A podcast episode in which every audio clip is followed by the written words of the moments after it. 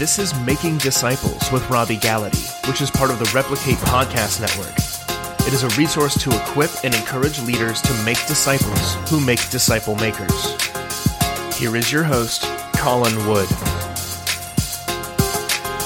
Today on the podcast, we are coming out of a great week where we gathered with around 60 pastors from around the country for our Replicate Collective live gathering here in Hendersonville, Tennessee, uh, Long Hollow. It was a great time. So we just thought we would talk a little bit about what we learned, what we experienced. Pastor, uh, I'd love for us to end our, our time with you just sharing some of uh, the talk you gave to the pastors uh, on Thursday. I just heard feedback after feedback of of uh, from guys that learned and benefited so much from that talk. But did you have a good time last week? Oh, it was awesome. And in fact, I uh, I think we benefited more the, or as much as the guys who participated no with doubt. us. Um, it just I, I'm I'm convinced, and I think everyone who was there at the collective gathering, this is the answer. I think for a lot of the challenges pastors, ministers, leaders are facing in the church today. Mm-hmm. And there's a couple things we'll highlight why this was so helpful for us and the people involved. But let's just talk a little bit about what the collective is, because I think we've never talked about it on the podcast. And, um, It's think- not. It's not really this live event. That Right. was just a, a gathering in person of what happens all the time. Yeah. So once a month, uh, you are on a Zoom call with what do we call them? Experts. thought leaders, uh, I guess. Yeah. I guess we don't call. I don't know, experts Yeah, yeah. yeah, but, but- thought leaders. That's Yep. good. Uh, Carey Nieuwhof, J.D. Greear, Derwin Gray. Who are some of the others? Pete Scazzero. David Platt. David uh, Platt. We've got Matt Chandler coming up. We have Eric Geiger. We have R.T. Kendall. And So someone new every month where you just sit down and have a conversation with them. Sometimes it may be about a book that they've just released or are finishing. Other times it's just about a topic that's near and dear to their heart and you just get to ask questions and we get to sit in on that conversation. It's a great great time. Um let me tell you how I came up with that. yeah, how did you Okay, how, how did that idea come about? Because this was the the seed that started the idea, and then Chris, obviously the team helped flesh it out. But this was the first idea. I was at a convention or a conference years ago, and when I go to an event and David Platt's there, when we go to the Southern Baptist Convention for the first couple years, uh, we would try to find a time to meet. It would either be in his hotel room or be for breakfast or something where we could get away and just catch up. And so I remember one of those times sitting with David for about 45 minutes and just no agenda, off the cuff, just talking about life and ministry and challenges and insights and books he was reading.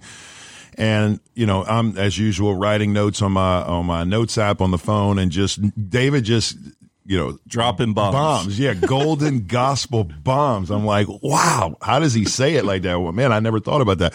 So I left and came back to Kandi, my wife, and I said, man, Kandi. She said, she said, how was it? I said, it was unbelievable. I said, if the average or just pastor had access to that conversation, I said it would be life changing. And there was no agenda. It was just two friends talking. Well, that started this idea. What if we create an environment where just with relationships I personally have, or just even ones I don't have? I mean, I'm, I'm reaching out to guys at this point. I, I, some of them I don't even know, but just having an, a, a point of access where pastors can get on a Zoom call listen to two guys talk for about 30 minutes and then ask that person questions for the remainder of the 30 minutes. So that's kind of the the centerpiece of the collective. But that's not the only piece or even the most important piece. I was going to say not to offend anyone in the room. right? Sorry, Pastor. Me, yeah. I love that. I love the monthly uh, thought leader call, Yes. but it's not my favorite part. Yeah, well, yeah. What is your favorite? No part. No, no offense. to I- you. I'm saying- I'm- again. I I love set that it part. up. I I- love that part. Yeah. But I think the secret sauce as of the collective are the other three weeks of the month, and what happens even in between those calls, and that is the interaction between guys at different churches. So Mm, the other three weeks of the month, um, we have we divide everyone into huddles. And I don't even know how many guys are in the collective now, like 80 or 90? 86, I think, 86. 87, yeah. Oh, okay, 87. Uh, so we divide into huddles, and it's typically around either position or church size. Like I lead two huddles, and one is uh, executive pastors, and the other is lead pastors. Uh, and each week we have time of prayer together, but then we have about 40 minutes where each guy, two men each week, are called the man in the middle. And mm. they're able to bring a topic that they're struggling with or that they want feedback on. Mm. And in mine, of course, it's different. Being ex- in the executive pastor group, they'll ask, like, hey, what do y'all do for uh, health insurance?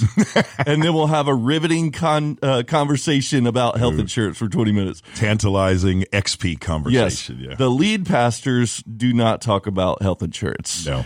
But they talk about I remember last last week or 2 weeks ago, we were in the middle of a conversation about excommunication when one of the guys joined in and we were like, "Oh boy, First time? First time. Oh, my gosh. He's Yeah. joining it, but but one pastor was was faced with a very difficult issue in the Mm. church, and he was just asking these other brothers, "Hey, here's what I'm faced with. Have you, any of you ever been faced with this? And what did you do? And please give me some advice. What should I do?"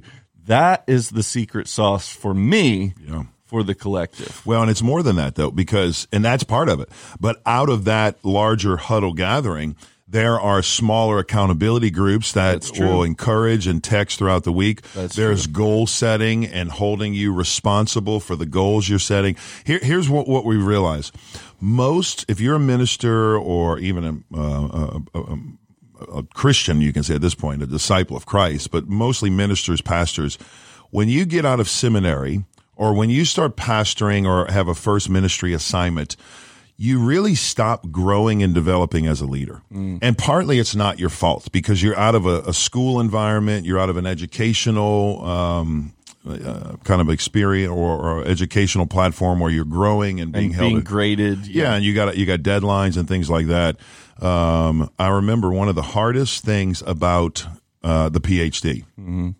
I remember uh, early on they would tell us this at the beginning of the semester. They said this is going to be where most of you drop out. I thought that's encouraging. And Yeah, they, thanks a lot. yeah, and they tell you this right early on at the orientation. They say, um, they say seventy five percent of the people who actually start the process will not finish. 75? Yeah, I'm pretty sure it's seventy five percent. No, it gets even better. It gets even better. And 50% of the people who start a PhD, or 50% of the people who finish all of the classwork mm-hmm. of the PhD program, 50% will not write the dissertation. It's a term. It's so common. It's a term called ABD. ABD. ABD, all but dissertation. now, it's a fascinating, it's an interesting uh, group of men and women out there, and you find them, you're like, wow. Uh, and, and I know a lot of them because, I mean, unfortunately, because I went to school with some of them, and I'll see them at conventions or conferences. Hey, man, when did you finish school? I actually didn't. I'm like, what happened? Well, the seven year period, this was a seven year period. That you have to write Yeah, it's a, it's a, it's a deadline. It's a terminal deal where seven years it's over. And so they say, well, my time's elapsed. What? Yeah, I did all the work, passed all the classes, wrote all the papers, read all the books, did the oral exams, the, the middle exams, the qualifying exams, but I never wrote and finished the dissertation. Now, here's the million dollar I, I question. didn't have that problem. really? No, I I'll never have that problem. Oh, because you did. Yeah, you didn't, didn't even Why start. even start? Why yeah, why even start? yeah, Most are going to fail. Yeah, yeah. The percentages are not in my favor. It's probably a terrible attitude. yeah, to yeah, have maybe a bad attitude. Any difficult. Okay, things. now here's a million dollar question though. The question is why didn't you finish? Mm. Okay, because that was the question I was asking. Why didn't they finish? And here's why. What they say is, and and I felt it too. When you're in school and you have deadlines and you're around a, a class group environment of brothers and sisters who are going the same direction and have the same goal and motivate each other daily. When you don't want to do the paper, they're like, bro, you're up next week. You got to, let me help you and let me do some research.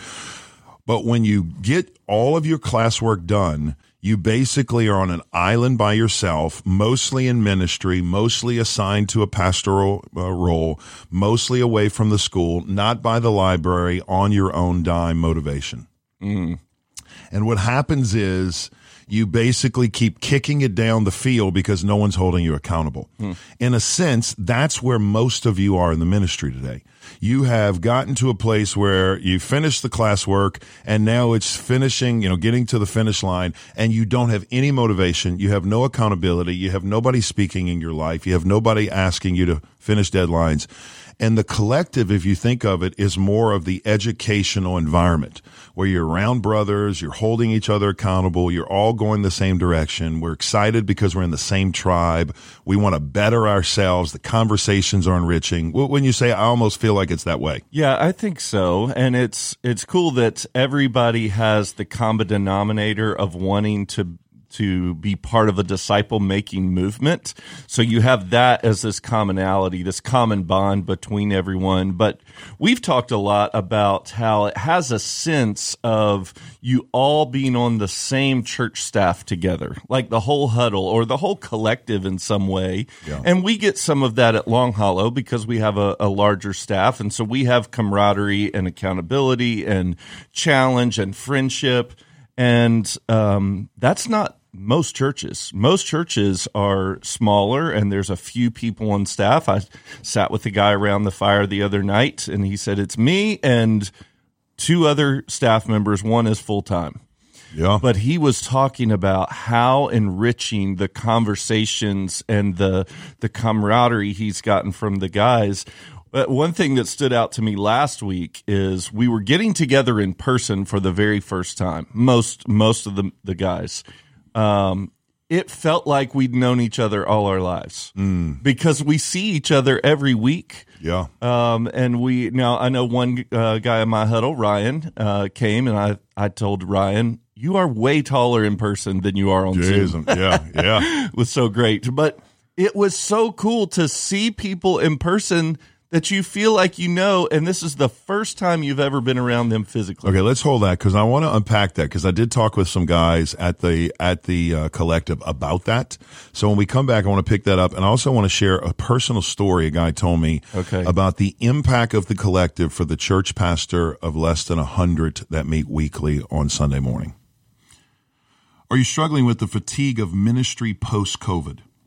Have you experienced some fruit but hit a plateau in your life or even your church? Could you benefit from a group of like minded leaders who can help you achieve your God given potential?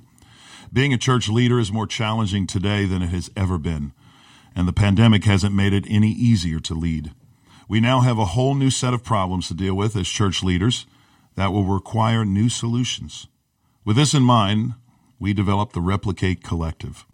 This is a close knit group of church leaders who want to help you and your church unleash your God given potential. Members of the collective will interact with premier church leaders, men like Will Mancini, David Platt, Pete Scazzero, and many others. We will create a catalytic clarity. Members of the collective create catalytic clarity for their church and personal lives. They participate in weekly huddles with like minded church leaders, and you'll get personal coaching from me and the Replicate team. If you're interested in applying to join the collective or simply want to find out more, head over to replicatecollective.com. Replicatecollective.com. We have limited spots, so you want to check it out today. We're talking about a live event that we had last week for the Replicate Collective. And so I think we've turned this entire episode uh, into a little bit of an infomercial for the collective. That's not our intent, though. I think we want to emphasize, Pastor, wouldn't you say, the importance of brotherhood, of accountability, of challenge, of being a lifelong learner, all of those things. Uh, before the break, you said you wanted to talk about this idea I was just saying of how strange and cool it was at the same time to meet men for the first time in person and yet you felt like you've known them a long long time uh, it was very interesting and maybe just this is the world we live in now yes technology has brought us closer and i have friends now in kansas and alabama uh, in Arkansas and in New York, all, all over the country that I meet with virtually every week. And now I met in person last week. Yeah. So the question we asked is one guy posed to me, What are you guys doing to reach a digital world?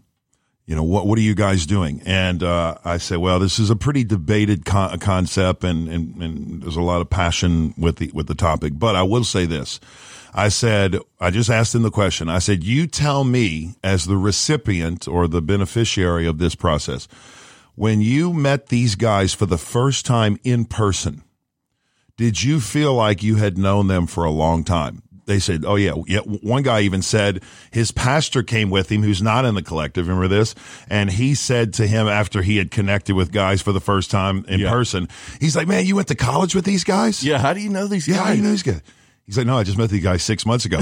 what? He's like, "But I've been on a call on Zoom every week for six months." Well, and not just being on the call, but you're talking about ministry and life. Like they're in the trenches. You feel like you're in the trenches together. Yeah. So people who say you can't have community online or on Zoom, I think part of that is generationally. I find that the guy who's normally pushing back, and I even told those guys this, I said, if you're my age or older, you're normally going to push back on that because it's very hard for you to understand that world. For our kids, Griffin and Rig and Ryder and Carter, they have no problem. They haven't been raised in a world where they hadn't seen a face through technology of a family member on a phone. Well, and sometimes that person questioning that has never experienced it for themselves. Yes. Our kids have, and Yes. now we're starting to as well. Well, I would say if you're a gamer, not to go down the Chris Swain gaming road like we used to go down, but if you're a gamer, Colin, you're a gamer, you have a community of friends online that probably know you better than a lot of people you work with in the cubicle or office down the down the hall. And I would say the same for you listening. There's no doubt. You probably know the people you game with. You know more about their family, their life, their struggles, their highs, their lows than the guy who is in the office down the hall from you. So that's a whole other conversation for another day. But let me give you let me give you a story about uh, the collective that I think will encourage pastors. Two stories. And then next week, when we have time, I really want to unpack what the Lord put in my heart Yeah. to share with them. So if you didn't go to the collective live event, I want to share with you the insight or, or the truth the Lord put in my heart to share with them um, personally. And l- let me just, we've been talking about the benefits a lot. Last week, we tried to plan an event that was less teaching and more community, more about relationship. And so we had time of worship and prayer, and you led a chapel time. We did have a training hour or two, but we spent a lot of time providing space for conversation around the fire, around food, uh, around golf. We tried to, but it got too cold. Axe So- throwing, axe throwing, it's hanging, yeah. it just hanging out. And so at some of these times, you got to talk to some of the men and hear some of their their stories. Why don't you share a couple of those? Yeah, so uh, two stories come to mind. Um, when we finished the, the the last the last time together, and I've talked to some guys since then. We culminated the time of the weekend with a worship time. We tried to recreate what it was like for uh, one of our prayer nights when the revival was really intensified here at Long Hollow. So we had Andy Williams, our worship pastor, come in, lead a song.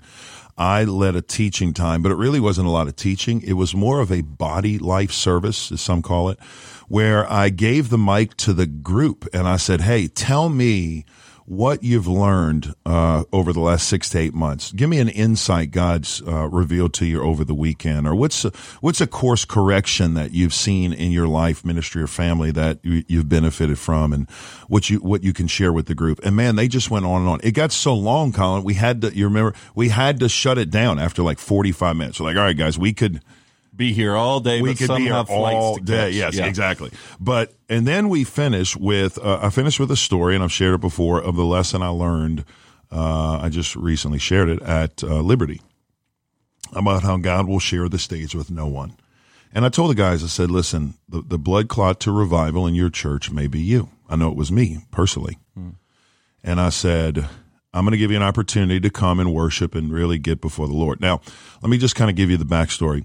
Two days before, when the when the when the conference start, when the retreat started, the ending challenge I gave them, every man in the room, I said, I want to challenge you for the next two days to spend one hour, one hour in silence and solitude before the Lord.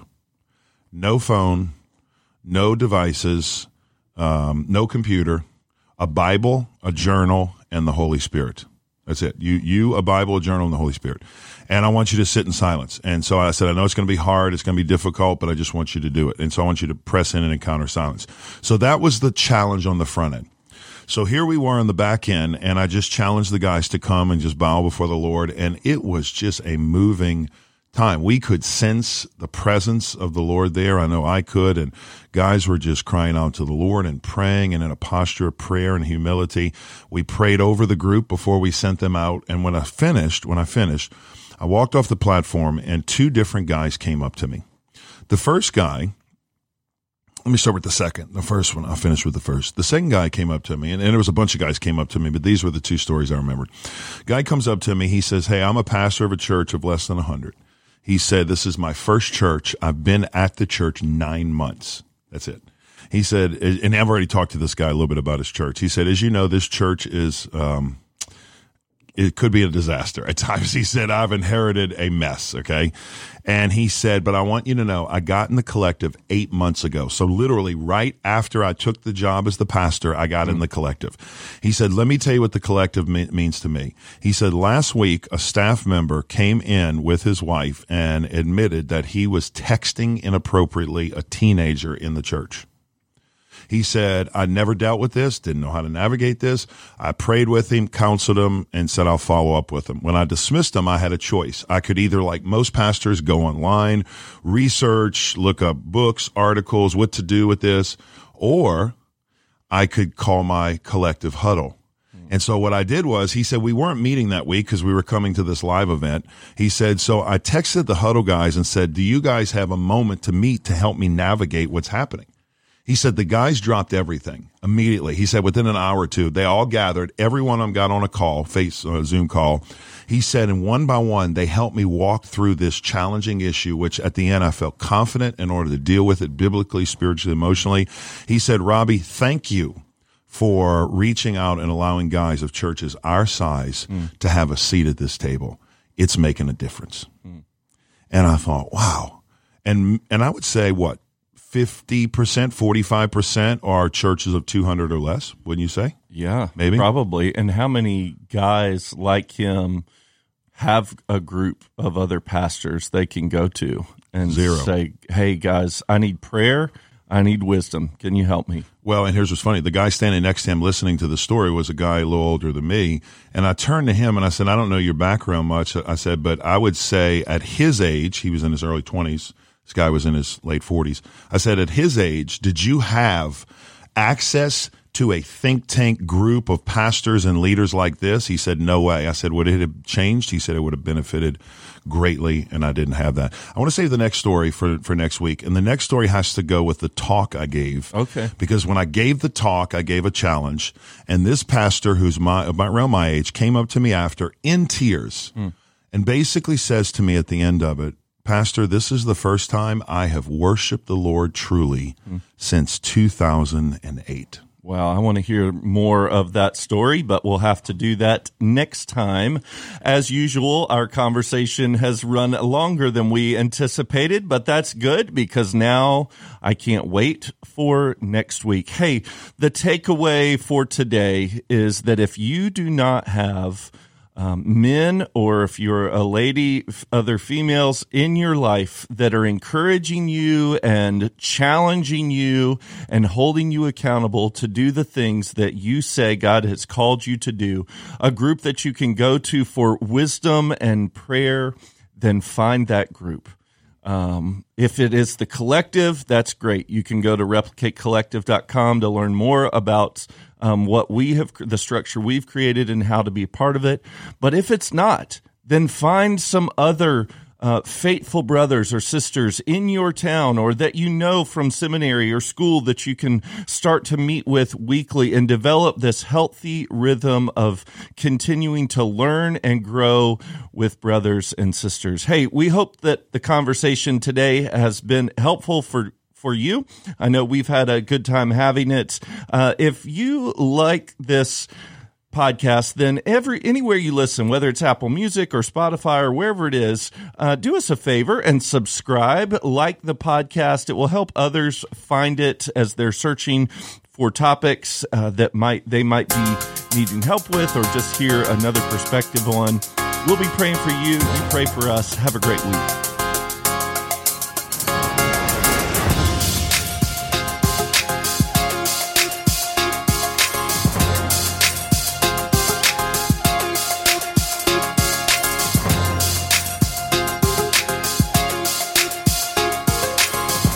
Thank you for joining us for this episode. Take a moment to subscribe and share this podcast. You can receive more free resources to help you make disciples in your home, group, or church by clicking the link in the show notes or visiting our website at replicate.org.